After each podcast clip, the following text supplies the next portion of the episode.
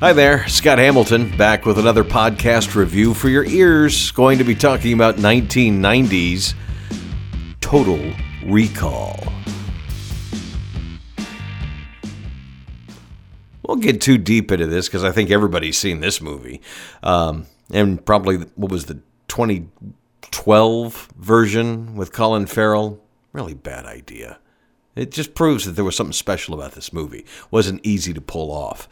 Um, got the 4K edition back, um, oh, I think Black Friday. It was pretty cheap. And finally got a chance to sit down and watch it. And it's one of my all time favorite Schwarzenegger movies. It's one of my all time favorite uh, bizarre science fiction movies. One of my favorite Verhoeven movies, Paul Verhoeven, the director was made for anywhere between 50 and 90 million dollars uh, grossed 261 million in its original run and now it's made them bukudos of money since. Um, it's one of the more intelligent arnold schwarzenegger movies. He gets to do some decent acting in the movie. But take him out of the movie it would still be a great flick um, when you watch some of the extras, it's interesting that they had somebody completely different in mind for it. Um, they wanted a nerdy type guy who could become kind of a superhero, and Richard Dreyfuss was up for the role. David Cronenberg was originally going to direct the movie, and his version was so different they thought about using it for a sequel.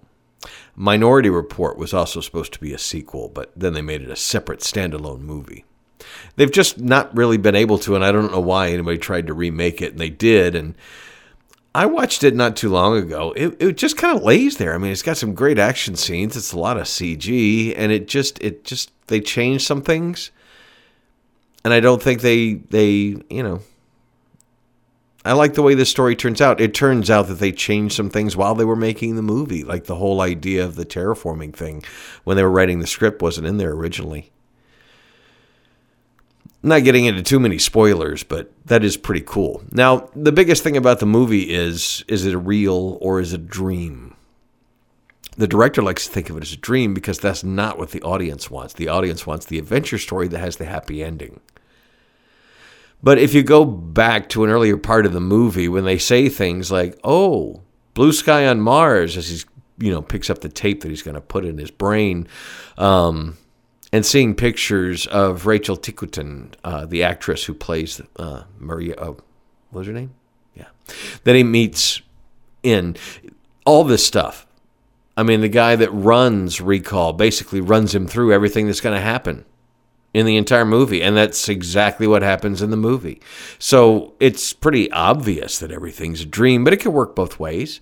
And with Arnold Schwarzenegger being who he is, you believe that he could have pulled off all those things, you know they do a lot of practical effects. There were some things they couldn't do, and eh, some of those things show their age on a 4K release. But for the most part, the masks and the prosthetics and the oh, check out Dean Norris. Yeah, the sheriff from Breaking Bad. He's Tony with the big thing over his one side of his face, the mutant uh, on Mars. Hard to recognize him. He was young, but when he talks, you can tell it's him. Ronny Cox is the bad guy. Uh, Sharon Stone is in this. Michael Ironside. You got a great cast. You got Paul Verhoeven working at the height of his powers. He's this is in the the same few years where he churned out RoboCop and Starship Troopers and this and you know he was he was on fire at the time some of the blue screen, green screen. I guess it was blue screen back then. Maybe we had, by 1990 had green screen. Um, some of that stuff didn't hold up as well, but they've done a good job with the remaster. Um, this was a 4K native transfer from the original negative, and it looks. It's not mind blowing like I recently watched the Akira restoration, which is it just wow, it just jumps off the screen.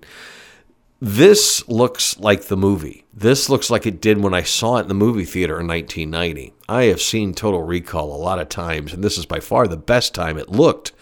But it doesn't jump out at you like a 2022 film, a Shang-Chi, an Eternals, or whatever, a big budget movie on 4K. But then again, it's not supposed to. It looks like it did, and it looks great. Um, tiny bit of film grain because it was actually filmed on film back in the day. And like I said, most of the special effects look great. The HDR pass, excellent. I mean, when they go to Mars, the reds were crushed when we had VHS and DVD. Blu-ray, they look better, but 4K really smooths out all the all the different reds and shadows, and it it just looks amazing. But again, adjust your expectations. The soundtrack is a new Dolby Atmos soundtrack, and it's better than any. It still sounds a little thin compared to modern soundtracks, but there, this it's very active in the Atmos um, matrix, if you will, and and sounds great. Um, and watching it again, it's been a few years since I've seen the movie. It's just well made. It's it's Paul Verhoeven. It's incredibly violent in places. It's he does good to dance around the fact that Arnold wasn't as accomplished an actor as he became. I mean, when he looks at Sharon Stone and says, "You know, you're the only one for me, baby," it. Hmm, it's the I don't know the best he could do at the time, and it's fine. I mean, it works within the movie because he's playing a construction worker, and and then something happens. But anyway, Everybody else does a great job. The movie still is amazing. It's a it feels a tad long, but I don't know what I would take out of it. It just has a lot of story to get to, and the ending and some of the prosthetics and some of the um, animatronic heads they used mm, doesn't look as good as some of the things we do now. But again, they were doing the best they could. Movie won an Academy Award for special effects and deserved it. I mean, it was a game changer in that the the company was an independent company, Carolco.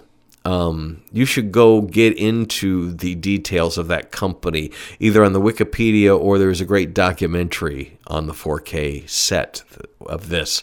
Um, you get the 4K, the Blu-ray, and a disc of extras, and there's a lot of stuff. There's a steelbook out there that's available, and, and I think it was like $13.99. It's more than worth it for the movie.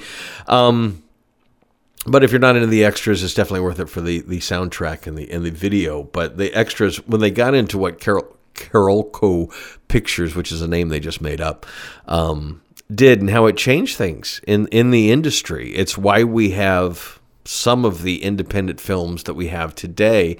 Well, that we had a few years ago. COVID's kind of changed things, and you either have to be a giantly big budgeted movie or a tiny budget movie to get a release. It seems like. This was very violent. Um, it came out at a time where there were a bunch of violent movies, so it was picked on for that. Um, it was picked on for colonialism and sexism. Although, I'm sorry, when you have a little person, um, female prostitute, jump up on a bar with a machine gun and kill all the guys, it's not a very sexist movie. I think that was a great scene. so there's a few things in it that are a little dated, but some of the sci-fi stuff still holds up today. Uh, some of the special effects still hold up today. The spaceship stuff, the outdoor scenes, if they're not trying to do green screen stuff, look great still. Um, highly recommended. If you've never seen it, which I find that hard to believe, um, go see Total Recall immediately, and don't bother with the Colin Farrell version. Well, at least until you've seen this.